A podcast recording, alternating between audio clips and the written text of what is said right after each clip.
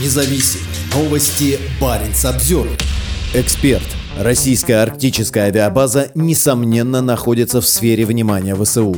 В понедельник бомбардировщики Скользкого полуострова нанесли очередной, уже третий после католического Рождества, массированный ракетный удар по Украине. По мнению эксперта, авиабаза «Оленя», на которой они дислоцированы, несомненно находится в поле зрения вооруженных сил Украины.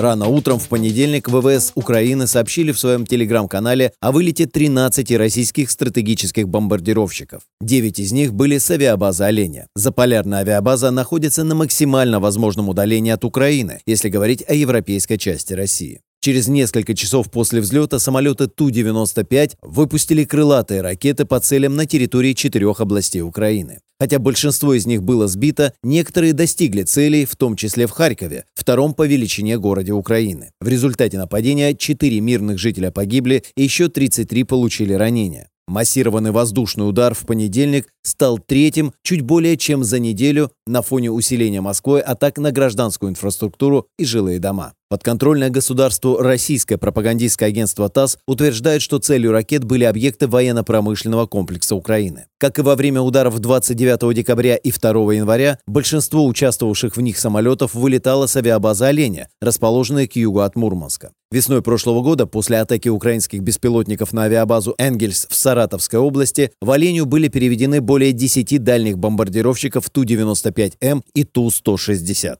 В августе 2023 года сюда также были перебазированы шесть бомбардировщиков Ту-23М3 с аэродрома в Новгородской области. Тогда там в результате нападения от пожара пострадал как минимум один самолет. Однако главный вопрос заключается в том, как долго бомбардировщики будут в Мурманской области в безопасности. От Оленя до Украины 1800 километров. Но хорошо известно, что на территории России действуют диверсионные группы. Недавний пример – поджог на прошлой неделе истребителя-бомбардировщика Су-34 на авиабазе в Челябинской области, отметил старший научный сотрудник Норвежского института оборонных исследований Кристиан Отланд. Это далеко к востоку от Уральских гор. Нечто подобное теоретически может произойти на базах, расположенных дальше от Украинского театра военных действий, в том числе на Кольском полуострове, рассказал Отланд Баренц Обзервер. По мнению профессора Норвежского института оборонных исследований Катаржины ЗИСК, авиабаза «Оленя» несомненно находится в поле зрения вооруженных сил Украины. Учитывая, что украинские оперативники находятся в России, нельзя исключать диверсий или других форм нападения с целью, прежде всего, подорвать российский военный потенциал, а также унизить Москву в рамках психологической войны, отметила ЗИСК. Она добавила, что диверсионные акции будет сложно проводить из-за удаленности и климатических условий региона.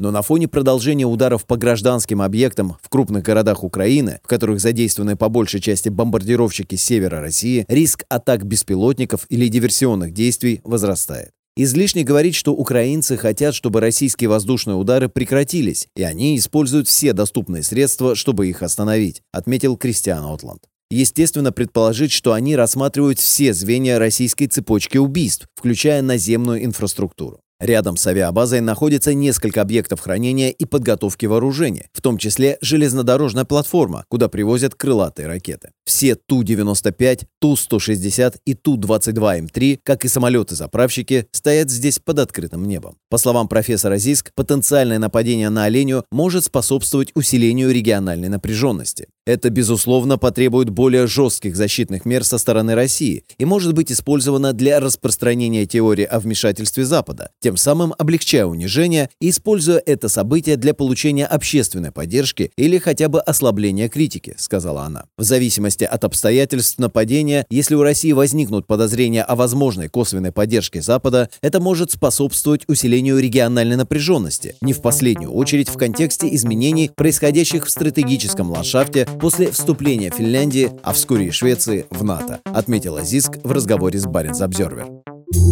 Баренц Обзервер